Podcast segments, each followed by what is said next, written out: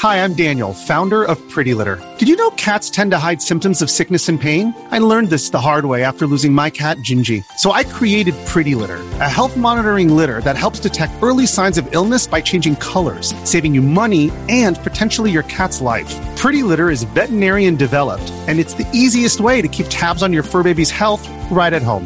Go to prettylitter.com and use code SPOTIFY for 20% off your first order and a free cat toy. Terms and conditions apply. See site for details. Hey, everybody. The June 2022 Roundup is brought to you by Fun Again Games. And hello, everybody. I'm here to talk about games, although not as many games as I normally do in a monthly roundup. Jedi, we like to squeeze in maybe 15 or so games on average, but this month, the month of June, uh, suffice to say, we had some very big life changing events come up that we had to take care of. And uh, yeah, just gobbled up a lot of time. It was. You know, I, I don't even want to dwell on it. I just want to focus on the good stuff that happened in June. And while there was plenty of bad stuff, the good stuff is we did still find time to play games. 10 of them. And even though that's not as much as we normally do, I like to get maybe 15 games in a month. And I know you're saying 10 games? 10 new games you never played for in one month. That's crazy. Well, for me, it's a little subpar. But uh, the nice thing is, even though there are only 10, they were 10 fantastic games. And I cannot wait to tell you all about them. And uh, before we get to that, though, it's not just the Rahdo Run show anymore, folks. I've got some contributors. I've got Shay, I've got Kimberly, I've got Ruel, I've got Ryan, I've got Amy, I've got Maggie. There's a whole bunch of us, and they played some games too. So before we get to the countdown, where I count down the 10 best games Jen and I played this month, and again, we're all wonderful things, uh, I'm going to cede the floor to the contributors to the channel. And this month, how about we start with Kimberly, Professor Tolson, and see what she got up to on the channel. So, without any further ado, Kimberly, take it away. Thanks, Richard. So, Kimberly here, and I sure played a bunch of games in June. I got four games under my belt for the channel, and so I'm just gonna jump right into it, and I'm gonna end with a handful of games that I got to play this past weekend in a kind of personal summer con, just really me and my husband. Uh, so that in just a little bit. But first, I played Umbrella Academy. Yes, that was a paid preview, but it is a super cool deck builder. I like it because you can play three different villains or villain groups, and so you're not always playing the same game against the same baddies. And every character is playing, um, every person is playing a character that's in the Umbrella Academy, the story. So if you're familiar with the IP, you get to play number five, or you get to play oh boy, what Kraken? I think those are the names. Um, but you get to be these siblings, and each of the siblings has a very unique skill set, and that means that every deck is unique. Every every player has a totally different set of cards that they are deck building. And in most deck builders, you add. Well, in this game, you don't add cards. You can have advantage cards, which give you a one off and you can keep from round to round if you don't use it. But once you use it, it's gone. Otherwise, you are playing with the same cards and cycling through them. So you get through your deck pretty fast. And you also find a really nice balance in which characters to play with, how many players you have. So you can try out all these different characters, which is really cool. Again, it's versatile, it's flexible, and I think it makes it replayable. So players are trying to save the world. There's this awesome board in the center, and you are going to these locations that are really familiar, like the hospital, um, like the mansion, like the moon. You've got Space Boy going up to the moon and doing really cool stuff up there. And you are trying to clear hazards from the board in the first half, and in the second half, you are trying to defeat the villain because the villain can't be, be defeated in the very beginning of the game. You have to wait until you get the Save the World card in your deck. But if you run out of cards, um, drawing to place out hazards and advantages at the kind of cleanup phase, you lose. If a person gets too many hits and they can't draw any more cards, they lose, and which means everybody loses because this is cooperative. You're working together, but there's some conflict in this game, and that comes with the feud cards. And so you have this tension between you and your uh, fellow players because your characters are kind of butting heads every now and then. Nice, clean, easy, straightforward game, and I think it's a, a new kind of a deck builder that I haven't necessarily seen before. So, thumbs up for the Umbrella Academy. The next uh, couple games that I played are just I, they they kind of tie in my in my mind of of like favorites. um, they're really good, and so I'm just gonna jump into one and then the other, but know that I like them both pretty much the same. Um, the second game is Septima, and Septima is also a paid preview, but wow, does it have theme in spades!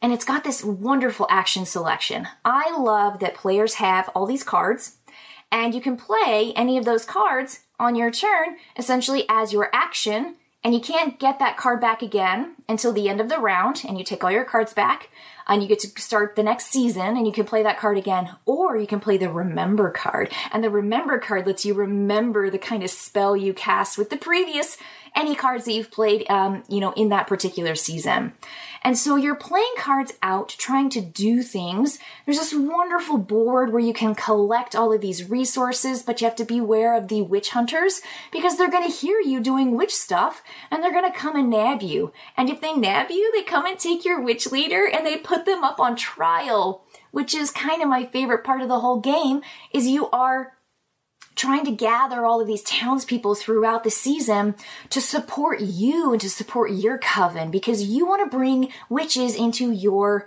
um, control, your coven, and not you know your opponent's coven because they're going to give you uh, special actions uh, during the game if you put them in the top two positions or they're going to give you the ability to score more end game points and so there's this really cool trial and there's drawing from the bag and you could get hostile citizens or neutral citizens or loyal citizens. And so there's just so much to love about Septima. There are a lot of moving parts and there's an advanced game and advanced play with the right track and the charm cards, which I highly recommend for any strategy gamer, for any, you know, well seasoned gamer to play with those um, advanced plays and advanced boards. Definitely a thumbs up on that. But the game is just so dynamic and again, thoughtful and thematic. So for me, I thought Septima was just a really, really fun, fun game. Um, I got into it a lot. I had a really good time playing it, and you probably could tell in the run through too. But uh, it's a super, super game, and I love that there are some other elements to it that you can add, like the um, transmutation where you get to change into your animal form. Ah, that's an that's an addition. That's kind of like a little mini expansion that you get, and so you could play with that, and you could start changing in your animal form. And when you're in animal form, the witch hunters can't see you, and so you're kind of safe from suspicion. So so fun. You're casting spells, you can tell, right? This is all witch themed. So lovely, lovely game with Septima. I enjoyed it a lot. I enjoyed it as much as I enjoyed my next game, which is Skyrise, and Skyrise was also a paid preview. But what a lovely theme and what amazing components Skyrise has. It's such a table presence game. So when you're looking at it, you've got these beautiful cloud islands and you're kind of in this utopia world where everyone is just happy and you've got all your basic needs met. So what are you doing? You're building these, these buildings. You're building these structures and it's just about artistry and it's about philosophy and you know really lovely uh, you know thinky stuff which of course appeals to me. So I, I enjoy the idea of the game. I love the components and how they fit together. And you have these beautiful structures that you get to build and there are level one level two and level three structures. And your numbers on the bottom of your structure go from low to high based on those levels you have access to about half of them in the beginning of the game. And in the second half of the game, you get access to the rest of them. And the system, the structure of this game seems like something I would not get into. I have to be honest. I'm not the biggest on auction games or on bidding games. To me, I just feel like I always do the wrong thing.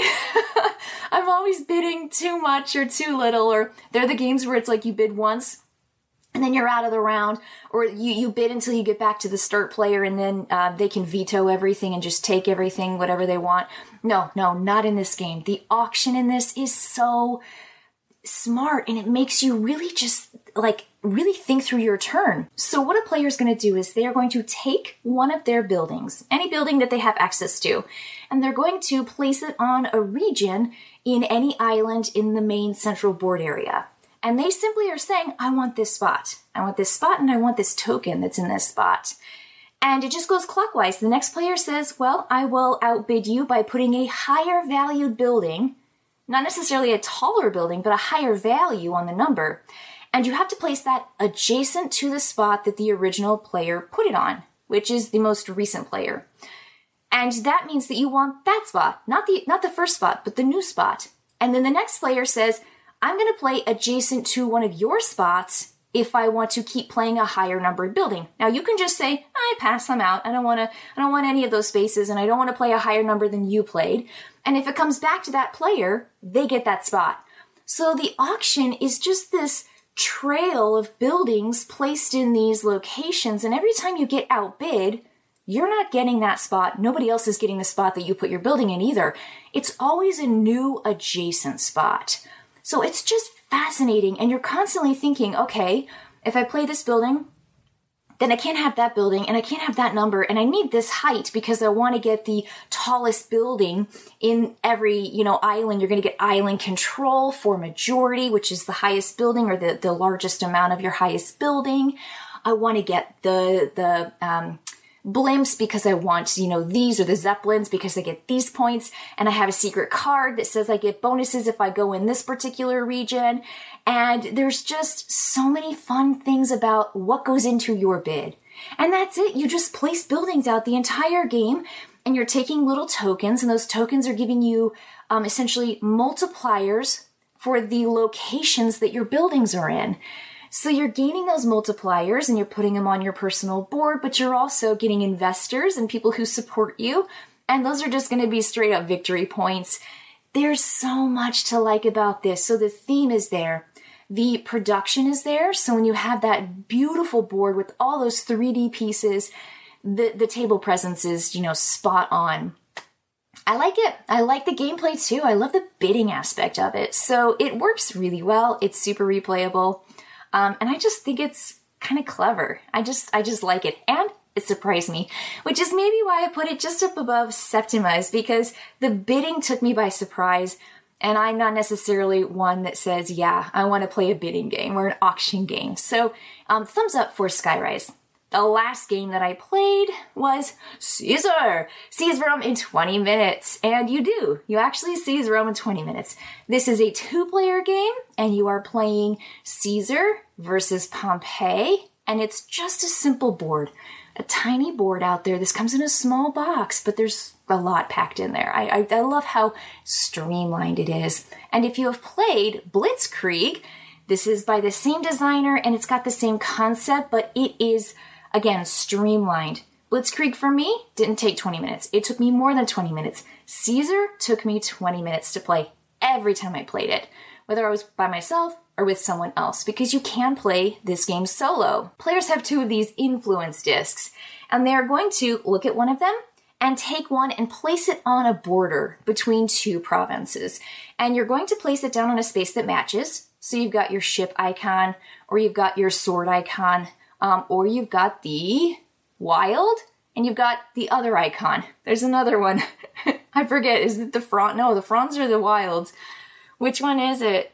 Is it flags? No. I don't remember what the other icon is. But there are three icons in a wild. And so you place it down on a matching space and you are simply saying, I have this much army going this direction on this province, and I have this much army strength going this direction. And so it's any combination of six. So zero and six, five and one, uh, four and two, three and three, right? That's what you're going to find on those little, um, you know, discs, those influence discs. The cool thing is you don't just win control of a region when it's closed off. The player who places the last disc to finish a region gets the province bonus. And the province bonus is so important. It's so vital to play. And those are going to allow you to manipulate the game, like take an extra turn or turn over an opponent's disc so that they maybe don't have as much influence or control over the board. It might give you another choice. So now you get three of those tokens to pick from, not just two. So there's some fun, fun stuff with the province bonuses. And when you gain control of a region, you put one of your control markers out. If you have an adjacent region that you also control, you put another one out because your forces are amassing and they're really supporting you because they are next to you, right? They're in the they're in the adjacent province. And all you want to do is get your influence tokens out. You want to put those um, control markers on the board. First person to get all their control markers out wins.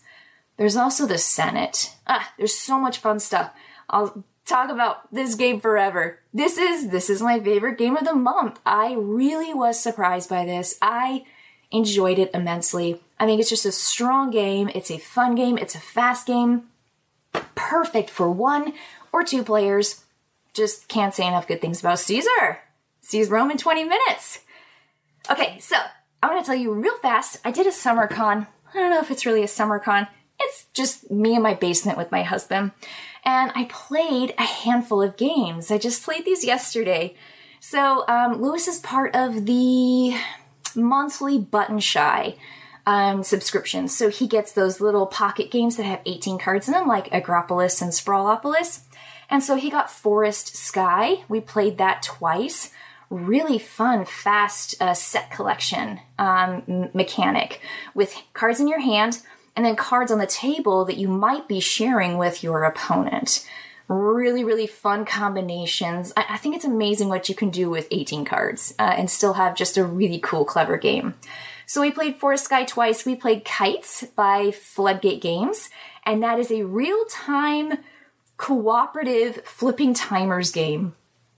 Talk about stress, talk about excitement, talk about like, Wah! and the uh, timers are actually keeping this, they're representing the kites in the sky. And so you want to keep them flying. And if they ever run out of sand, the game stops and you count the remaining cards in your hand.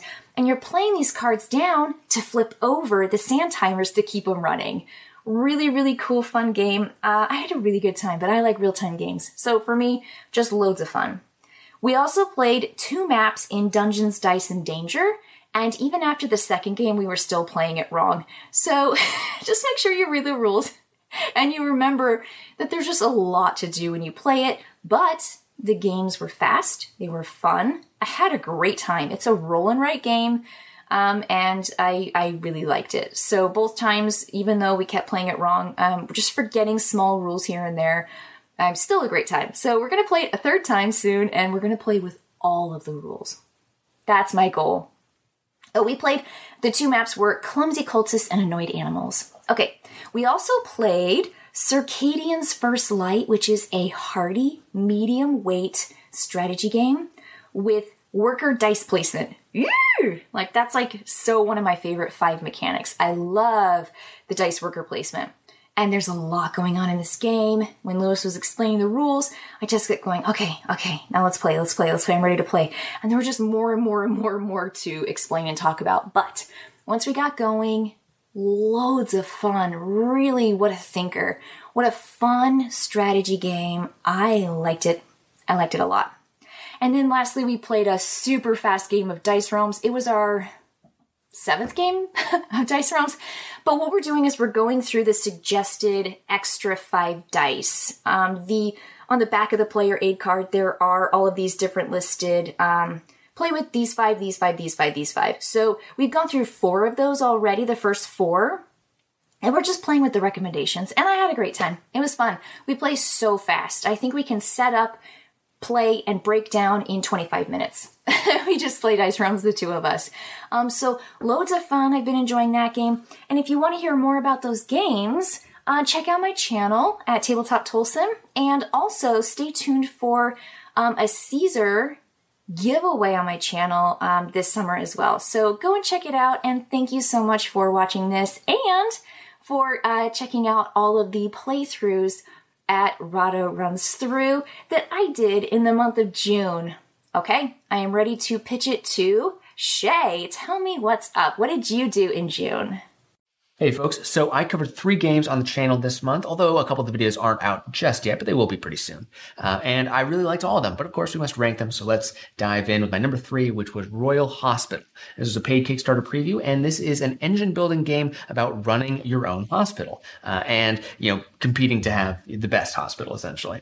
Uh, so you are going to be playing as, you know, doctors, you're, you're, uh, treating your patients. Uh, that's the big thing. Uh, you've got every round, you're going to get some patients that you need to diagnose and treat. Uh, and you'll do that with a bunch of different resources. Uh, and it honestly felt at first a little bit like Terraforming Mars, much more stripped down version of it. But you've got that same kind of thing of resources. You've got uh, every round, you'll get an income of those resources and you'll spend those resources to do a lot of different things. A lot of them spending money to play cards. Uh, cards are you know, building up your engine in a lot of different ways, but you end up spending the different resources to play cards or to diagnose and treat your patients. There's a lot of interplay between the resources, between the cards that you play and the patients you have to treat. And uh, on top of that, you know, there's also a few tracks on the board that if you move uh, up on them, you get certain uh, bonuses. And I really, really liked it, though I wanted uh, just a tiny bit more um, uh, at the beginning, so just a little bit more to differentiate you between uh, the different players, you know, like a starting bonus, player power, something like that. Um, but I did really like that it let you choose your own path in a really interesting way. Everyone gets uh, an, a starting ability, which allows you to go, move forward on one of four different tracks however you want each turn. That was really, really nice. Um, so that was Royal Hospital. My number two game was Majesty of Dragons. This is another Kickstarter preview, and this is a two-player card game, head-to-head battle where you are recruiting dragons to your side and using them to fight each other until one of you is the uh, the winner.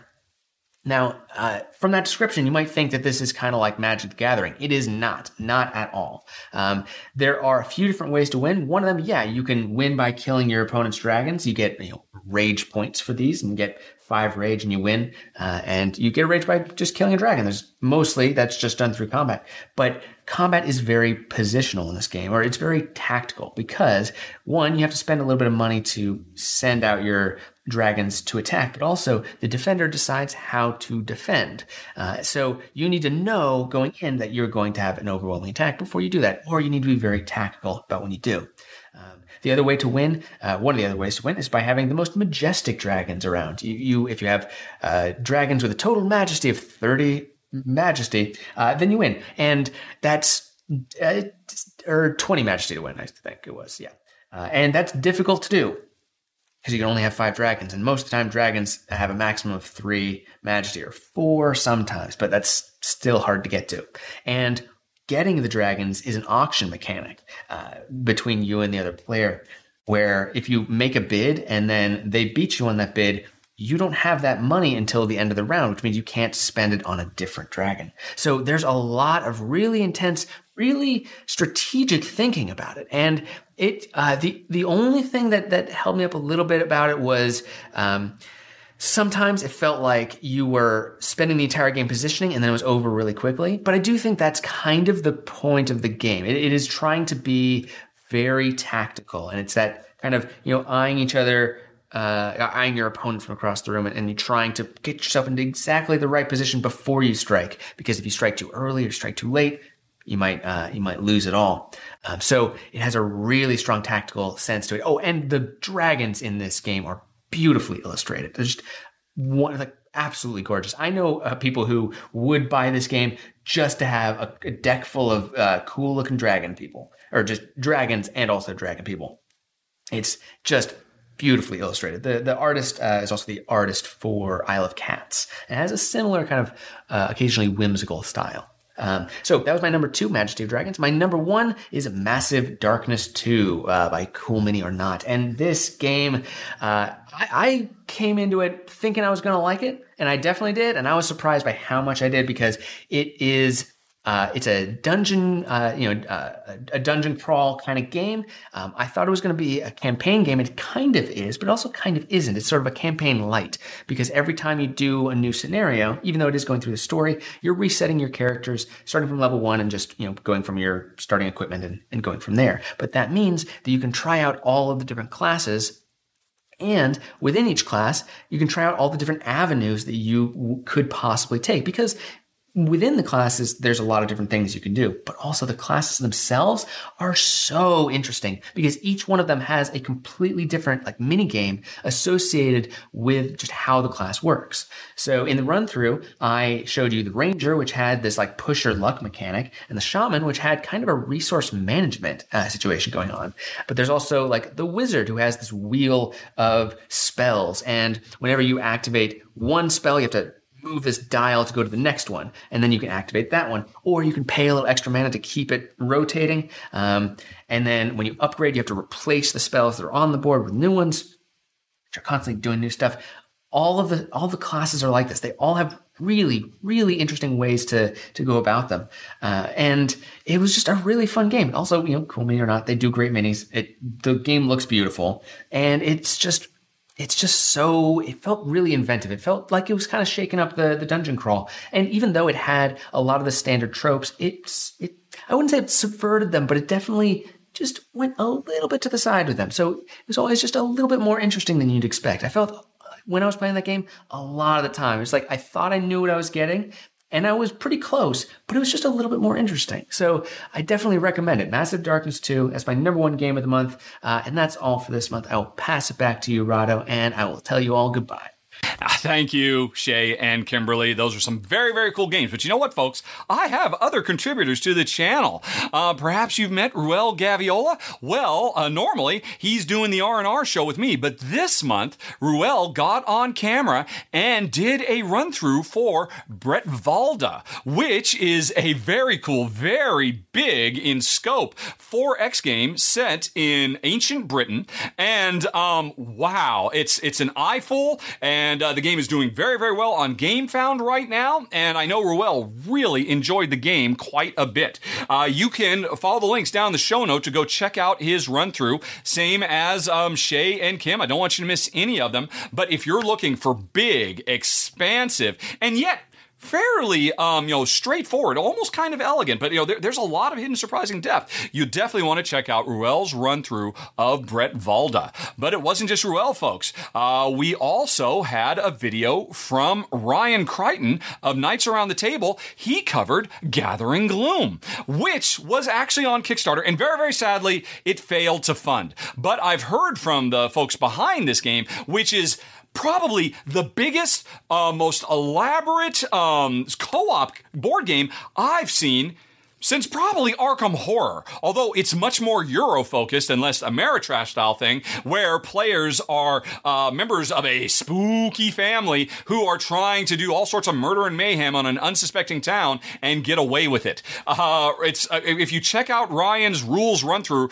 it's the biggest, most elaborate one he's ever done because this is a huge game, and I'm looking forward to the relaunch I'm actually kind of intrigued to play the game myself now because this goes so far above and beyond. So many cool thematic touches and flourishes throughout as you try to outwit the uh, townsfolk that are coming for you in Gathering Gloom. And last but not least, the newest contributors to the channel, Amy and Maggie of Thinker Themer, sat down and did a very entertaining run through of the new 2022 edition of Fjords, which is a game I covered many, many years years ago, the old version, but this new one that was on Kickstarter recently and was a really big hit adds so much to the original game. And I have to admit, I, even though I felt I knew Fjords really well, watching Amy and Maggie play this thing, and man, it comes down to a photo finish. They play all the way from start to finish. I won't spoil who won, but you're the winner, folks, if you watch this run through from start to end, because Amy and Maggie are just a blast. They're clearly having a lot of fun with each other, and I think you'll enjoy it too when you check out their wonderful run through of Fjords 2022.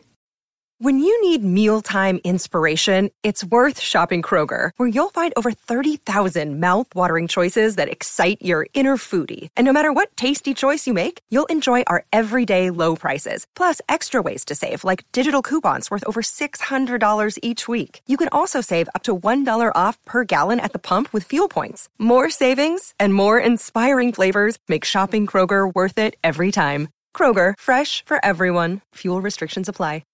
But uh, in addition to all those contributors, of course, my wife and I, we played a few games this month as well. Um, as I said right up front, only 10, but oh my gosh, these were 10 amazing games. So, uh, in countdown form, let's start with number 10 Leviathan Wilds. Uh, now, this was a paid Kickstarter preview, as was the uh, video for Ryan and Ruel. Uh, and this is going to be going live on Kickstarter very, very soon. Might already be live by the time you're watching this, I think, if I recall correctly. That might be the case. But what is it? This game is what happens if you turn the PlayStation 2 classic Shadow of Colossus into a board game.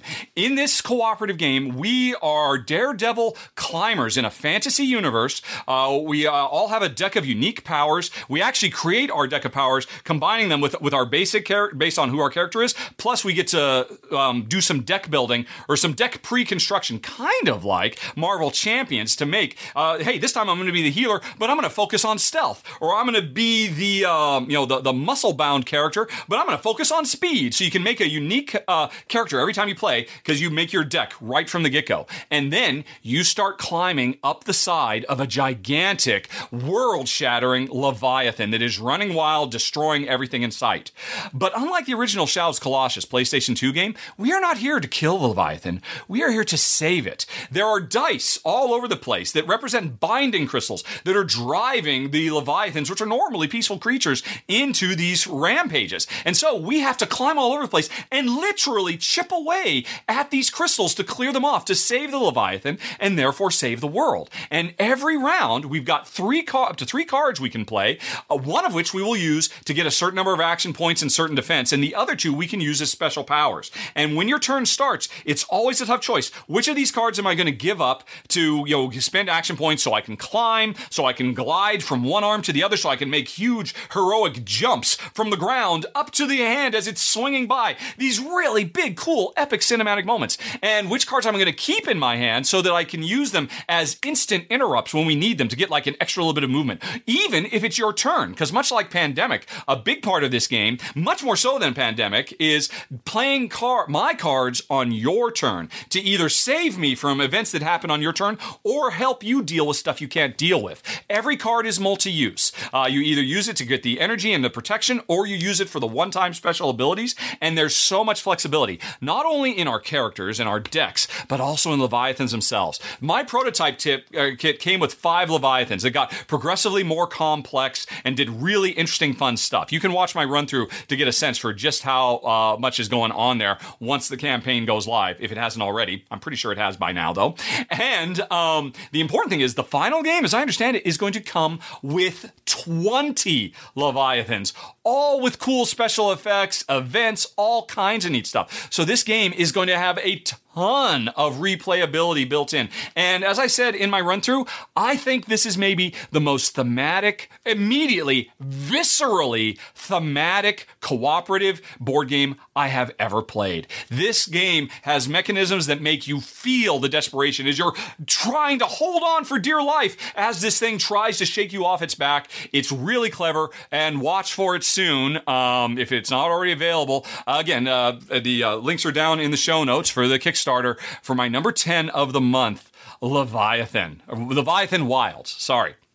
But now let's move on to number nine, First Rat, um, which is an adorable game all about a bunch of junkyard rats who have discovered that, hey, you know what? The moon is made of cheese. If we can actually build a rocket out of all this junk we have, old busted up calculators, empty uh, green bean cans, um, uh, you know, uh, oh, uh, uh, what's that, like Listerine bottles, all just kinds of various and sundry junk, we could make this rocket and we could be set for life. And so that's what we're trying to do in this, what looks like very, very simple, lightweight, family friendly game.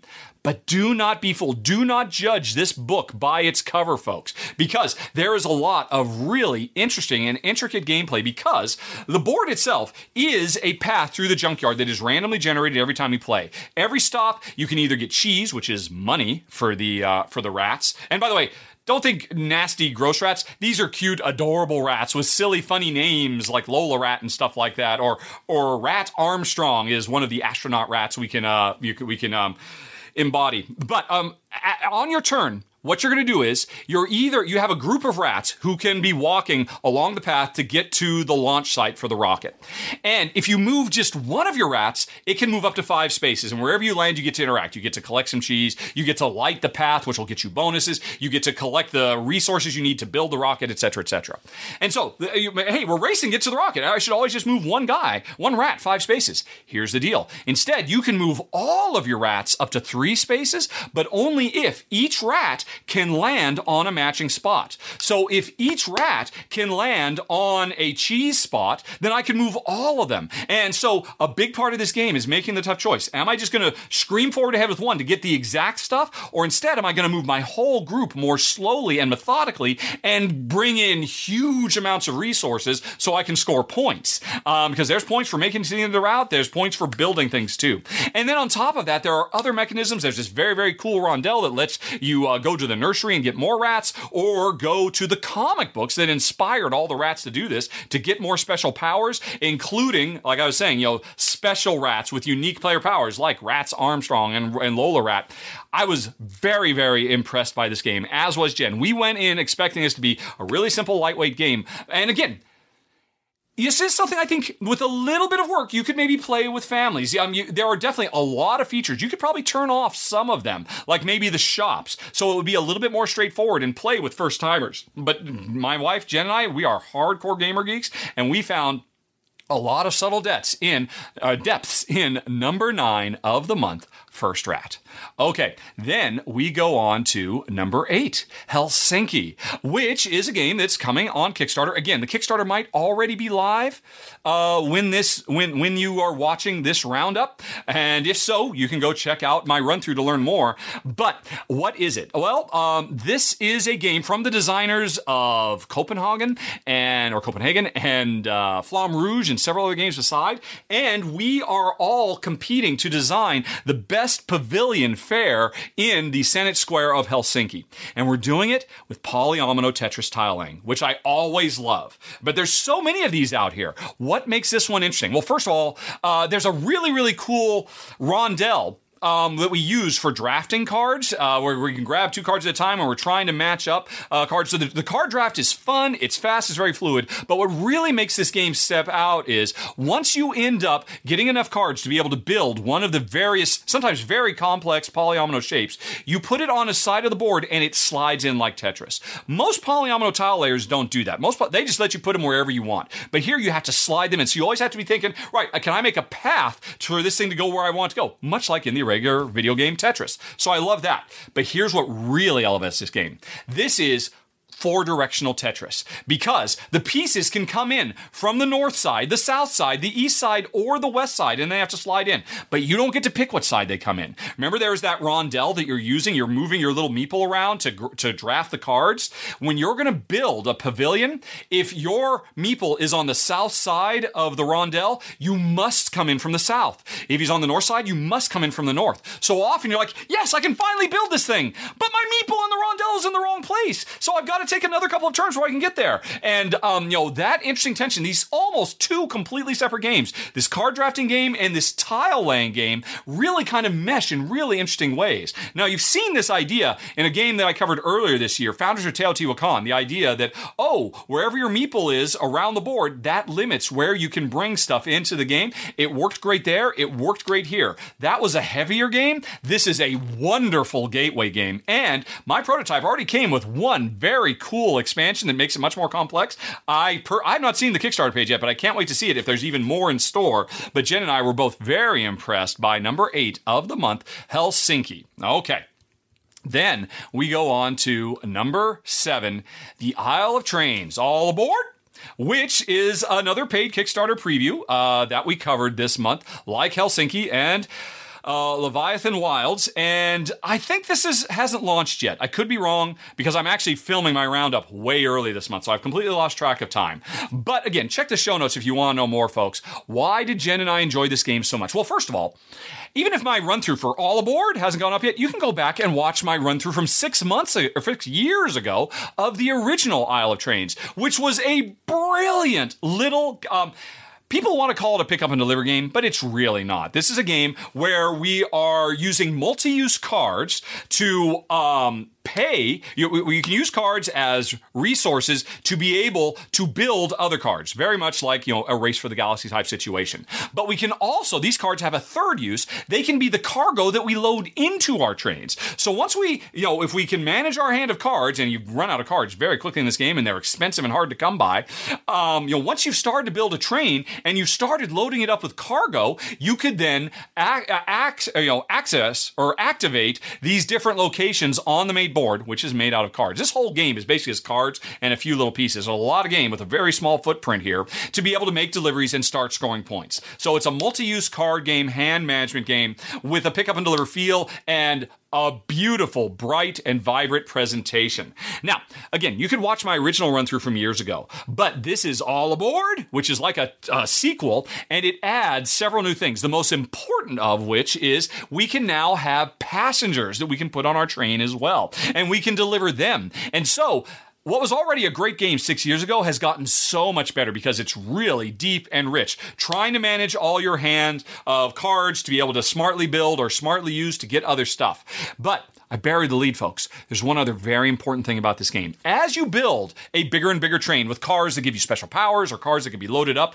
with various commodities or passengers, here's the thing if I use a card from my hand to load up an oil tanker with oil of my own car, that's great. I can deliver it later. But if I load the oil tanker on your train, then I get huge bonuses. Like, monster bonuses. You know, bonuses that would give me like, I mean, it would take me five turns to be able to do, to be able to get the resources that I could get just by playing this one card to your car, to your train. But if I do that, then I'm giving you the opportunity to make those deliveries and get those points. And so this game has so much interplay between players because it's almost always better if you can to load somebody else's car so you can get the really huge bonuses, but at the expense of um, not loading up your own car. But hopefully people are loading your car as well so that you can make deliveries. But the, at the end of the day, the game is a race because once somebody delivers to one of the um, the towns in the Isle of Trains, they take that card. Nobody else can make a delivery there. And the game is over pretty quick. So there's a lot of really interesting decisions. And like I said, go watch my run through of the original, or if it's available, watch my run through of the new one. Oh, and by the way, they added a fantastic solo mode too that I really enjoyed. The original did not have solo. Uh, but anyway, uh, Isle of Trains, all aboard is fantastic. And uh, you can check out my paid Kickstarter preview for it to learn more. Phew. Okay. A um, lot of great games this month, folks. I mean, we didn't play a lot, but they were all fantastic. No clunkers. Let's move on then to number six the Grand Carnival on the road. This is another opportunity for me to revisit a game that I'd covered years ago when it was on Kickstarter and um, apply a really big, ambitious, um, what do you call it? Expansion. The on the road expansion takes the already brilliant gameplay of the Grand Carnival, which was a I like to call it a double decker tile layer because there's two types of tiles. One type of tile is the foundation tiles, and you're trying to grab them to build the foundation that where you'll put your carnival. And then the other one are the attractions, and those are the polyomino Tetris type things. And you're trying to build those on the foundation. So you've got two levels of of uh, of tile laying. And then on top of that, you've got your customers who are trying to make a perfect maze of attractions to get everybody to stop and give you uh, victory points for all the great attractions you've made. So that was the original game. You can watch my original run through, um, which with a really ugly prototype, or you can watch my new run through with a really good looking final version of the game and a good looking prototype. Here's the deal: On the Roads takes the core gameplay and really blows it up. I forget there's like four or five different individual modules you can turn on. You can bring clowns, you can bring superstructures, you can there's uh, bring lots of stuff. And the most interesting thing about this game is you can mix and match them. We've seen a lot of expansions that do this, just mixing and matching different uh, you know expansions expansion content. But the game comes with a series of cities setups that you can choose. You can say, hey, we're going to visit Chicago. We're going to vi- visit St. Louis. And what that means is, oh, use this particular combination of the modules and this particular alternate version of how you score the game. And this was really impressive to me. Jen and I, we visited a few different cities. And it's like, oh my gosh, this changes everything about the game. We now score um, the uh, attendees so radically differently and so much variety variety comes out of this that you can mix and match however you want, or you can use these pre-mixed ones with all the different cities that you're on the road to go see. And it just made an already great game. Well, first of all, I should warn you it really pushes it. If you play some of the heavier cities, the I mean, Jen's like, oh my gosh, I remember this. I mean, Jen remembered this game from six from when we played it. Uh, I think back in 2019, she remembered it really well and really liked it. I was like, this is getting almost too heavy now. But you can play some of the lighter cities, or you can leave things on or off. So the Grand Carnival was already a great tile layer, and it's gotten even better with On the Road, which was. Number six. Then we go on to number five, globe trotting. Oh my goodness. For people who are prone to saying, can we stop with the roll and writes? Is there really anything more that can be done? I would like to enter into evidence Exhibit A, globetrotting, which is a roll and write where you don't write on a piece of paper, you write on a real 3D globe as you and everybody else is trying to plan your perfect or three perfect vacations one for spring, one for summer, one for autumn. And you do it with really strict restrictions based on a series of cards that come out. It's really, I guess, more of a flip and write because there's no rolling of dice, but every round, new cards come out, and you've got to pick one of those cards as another stop in one of of your three trips. And eventually, once you figure out which stop you want to make, and um, which trip you want to put it on. You take that globe, you put it in this little holder, you line up the two, des- you know, your starting and your destination point, and then you use the holder as kind of a ruler to be able to draw a straight line between the two stops. And in this way, over the course of the game, you have more and more locations you're going to visit. But like everybody, you don't want long flights. The longer the flight you book for yourself, the more it's going to cost, which is going to cost you at the end of the game. So there's this real tension because sometimes you want to make huge. I want to fly literally halfway around the world because this is the perfect card and I need to get this because, did I mention, each one of your three trips in your spring, summer, and fall have unique bonuses that you want to take advantage of. You might have one where, okay, I want to visit all historical sites, or one where I just want to spend all my time on the beach. And oh my God, the perfect beach one, but I will literally have to fly from Sydney to Chicago to do it. Or there's no beaches in Chicago, but you know what I mean. I really want restaurants. I have to fly to Chicago. That's going to be hugely expensive. Is it worth that extra cost to be able to unlock more points off of this goal. And the gameplay is great. But honestly, the toy factor of this game is what makes it really special. Everybody gets their own globe, and the nice thing is the globes just pop apart really easy, so they, they collapse down. So the box isn't as big as you would think it is. A lot of people have asked me after I put my video up, yeah, but won't this be the biggest box on my shelf? You'd be surprised. My prototype box was surprisingly small. It's basically just like a slightly uh, thicker version of an Agricola box. I don't know what the real box is going to look like, but my prototype was very impressive. Everything about this game is impressive. Both Jen and I fell hardcore in love with it. Uh, number five of the month, that was a, another paid Kickstarter preview for globe trotting. Phew. Okay, then let's move on to number four, Dice Miner. Oh my goodness, I am so glad that my buddy Ruel Gaviola sat me down and got me to play this game at the Dice Tower West convention uh, earlier this year, back in February, I think. I'd heard a lot about it, but I'd heard from some folks that, oh, it's just really simple. It's practically a featherweight game and there's really no decisions. Anybody who tells you that is flat out wrong. This is one of the most brilliant dice drafting games I've ever seen because you play through three mountains that you are going to mine. We're dwarves, trying to get treasures out of a mountain to be able to deal with invading dragons. You know, standard Tolkien type stuff. But on your turn, you can always grab one um uh, one die from the top of the mountain. And the uh, and I, and I should say by the way, folks, if you're watch if you're listening on the podcast rather than watching, the game comes with this really cool mountain at the beginning of the round. You pour all these dice onto it, and it makes this neat little mountain of dice. And you're always drafting from the top, working your way down, kind of like a reverse of the pyramid in. Seven Wonders Duel, but with dice. And so on your turn, you usually have two or three, maybe even four different dice to choose from. And you take one and you add it to your collection of dice. And there are bad dice like the dragons you have to fight, but there's good dice like the weapons that will help you fight them so you can convert them into points. Or there's a magic dice that will let you reroll. But the coolest die of all are the beer. Dwarves make good beer. And if you grab one of those um, beer dice, they do nothing for you. They're no points. But on a future turn, you can give that beer die to somebody else. They re-roll it. You don't know what you're going to give them. You might give them exactly what they want. But then that lets you, on your turn, instead of only taking the dice from the top of the mountain, you can grab a die from anywhere on the outsides of the mountain. So suddenly your options explode. And Jen and I, we have played this game several times. I played it several times at Dice Tower West with Ruel Gaviola. And since getting home, I bought my own copy. That's how much I enjoyed it.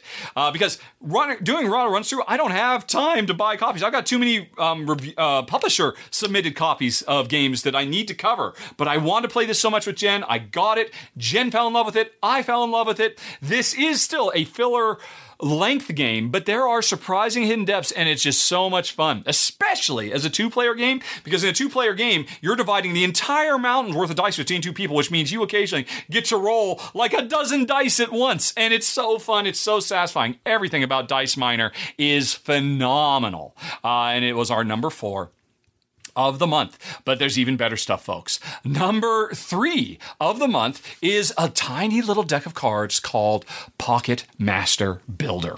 And the reason I was really interested in this one is because it is from uh, an, East Asian designer, uh, Wei Min Ling, who previously, I'd played a couple of his other games, Walking in Burano and Walking in Provence. And both of those games, I've done videos for both of them, are amazing absolutely phenomenal. And nobody seems to know about uh, Wei Min Ling's pedigree. But as soon as I saw he has a new game, which is all about you know collecting resources to um, help build up this little uh, you know Renaissance era kingdom. You know, uh, you know, deploying your workers to get the the stone and the bricks and the lumber to be able to build castles and taverns and stuff like that very standard stuff. Really uh, typical you know uh, euro style gameplay. But the entire game is a tiny deck of cards um, or a kind of standard deck of cards and a bunch of cubes that represent your workers. And here's the deal. Every round and the game takes place over oh no it's a fixed it's not a fixed number of rounds. It's basically once one player has successfully built their sixth building that triggers the end of the game but every round, you have a hand of cards. And uh, these are multi use cards, which I love. And so every round, you will take, uh, first thing you have to do is take one of the cards and play it somewhere in the kingdom, in the, in the courtyard, as a blueprint. It's not built yet. This is something that has been proposed. I propose we build a tavern over here on this street. I propose we build a, a tannery over here. And all the sides of these cards have little icons that represent the goods that can be generated by the card. So you have to be very careful because you want to match these outer icons with the existing ones that are already on the board so that they match color. Because after I put this card on the board, it's not a built building yet, I can then put one or more of my cubes on those little resource generating spaces, which means those workers are ready to generate resources for me later when I actually build. And so there's this really, really interesting jigsaw puzzle element as you're trying to figure out the perfect perfect place to put these blueprints, let's call them, so that you can get maximum output when you put workers on these cards. But now the next thing you do on your turn is of the cards that are still in your hand, um, or of the cards that are already out there, you can say, I'm going to build. Hey, that tavern that you put down there two turns ago so that you could get some stone, I'm going to build that right now because I've got some workers over here that are going to give me all of the lumber I need to build that tavern. But the thing is, I so I could pull these workers back off the board, at which point they're exhausted and I have to spend resources to get them back, or I can take the cards that are still in my hand and discard them to get resources as well. So again, the multi-use card gameplay is strong here. And it's kind of hard to describe. You really need to see it. I'm probably going to do a solo run through it for the Rahdo Recluse, which is probably what you're looking at right now. Uh, my Recluse playthrough of it, because Jen, I enjoyed it so much as a two-player game. I cannot wait to play it solo. But again, like walking in Provence and walking in Burano, it seems on the surface so simple, and yet it is so deep and so crunchy. I think this might be Jen's game of the month, and it's my number three of the month, even though it's just a deck of cards and some cubes. Number three, Pocket Master Builder. But we're not done yet, folks. There's even better stuff. How about number two, Space Station Phoenix? Oh my goodness gracious.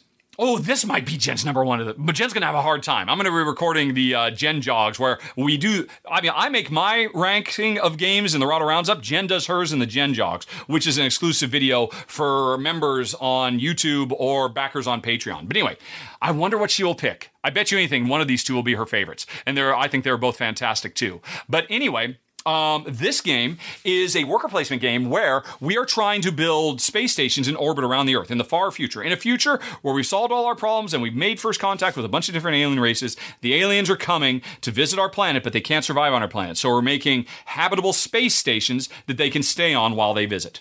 And here's the thing, folks it is hard getting building materials into orbit, even in the future. So what we've done is each of us has launched a fleet of nine building ships uh, that are worker placement cards, basically, that we can um, activate to um, you know convert goods into other goods, to invite more aliens to come visit us on Earth, or to actually build new modules to add to our space station. And all these modules, once they get populated with aliens, start unlocking all kinds of engine building greatness. Here's the thing, though: the number one thing we need to build these modules is metal. Metal is very heavy. The best source of metal is our fleet of ships, because, like I said, when the game starts, you have a three by three grid of nine ships.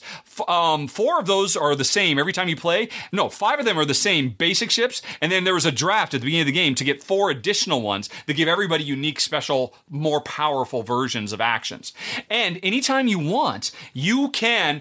Uh, one of the actions you can do is dismantle a ship, rip it apart down to its component parts, so that it can be converted into metal to actually build the station. And as soon as you do that, that's great. Hey, I can build a station. That's how I win the game. That's also how I build a stronger and stronger engine for resource generation when the aliens come and visit us on my space station. Here's the problem though.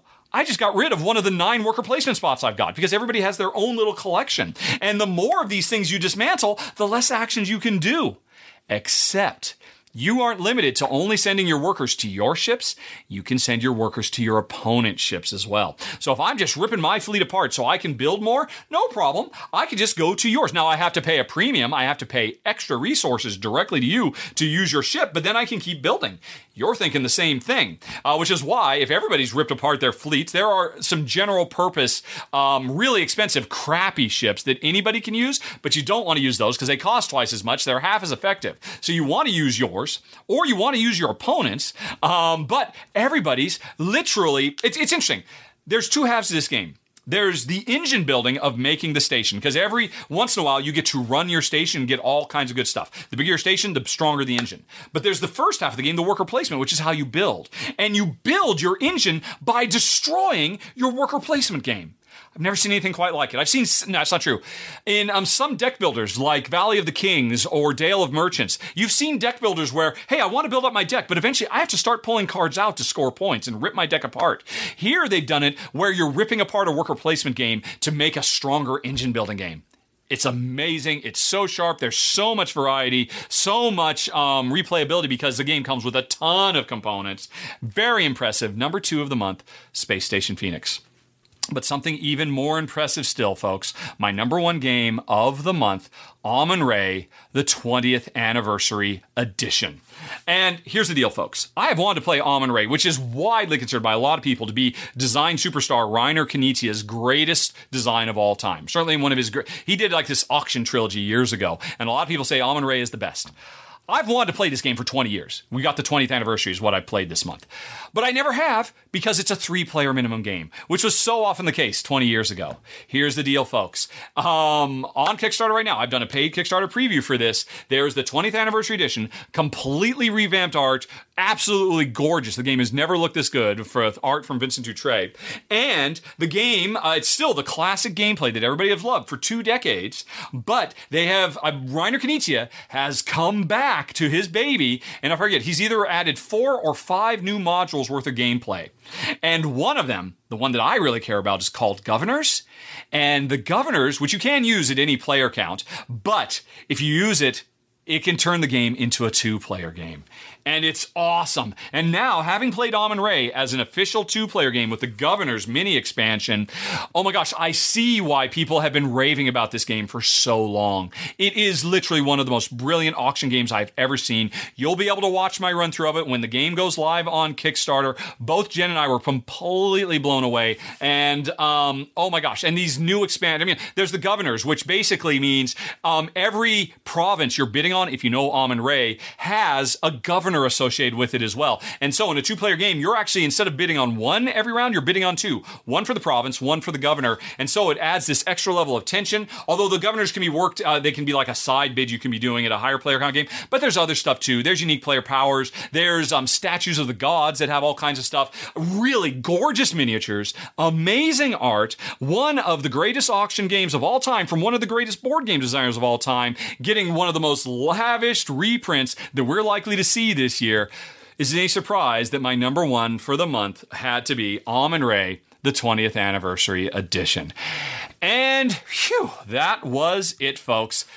Like I said up front, not a lot of games, but not a clunker among them. So many great, great things. We will see if things get back to normal in July, because of course, in another month, I'll be doing another roundup of everything we played and everything Shay and Ryan and, and Amy and Maggie. Oh, I forgot about Amy and Maggie. They covered a game too, didn't they? I'm going to have to edit that in after the fact, which is why the video you've already watched was a little confusing because I had to throw an edit in. Oh, I'm such a dummy. But uh, I'm going to worry about that after I'm done filming right now because I got some editing to do, folks. And I've got one more edit up my sleeve, and this is a big one. Bear with me, folks. It's the first time I've ever tried this. Normally, I end the monthly roundup saying thanks to you, the audience, and also thanks to the sponsor of the show, Fun Again Games. And this month, month, I'm doing things a little out of order. First of all, thank you, sponsor of the show, Fun Again Games. And now I'm going to get a little bit more up close and personal with the thanks to every single one of you because if you support the show on Patreon, on YouTube as a member, or on Twitch as a subscriber, well, your name should be appearing somewhere on this big, gigantic alphabetized list. I want to give credit where credit is due. It's all of you folks who make this show go.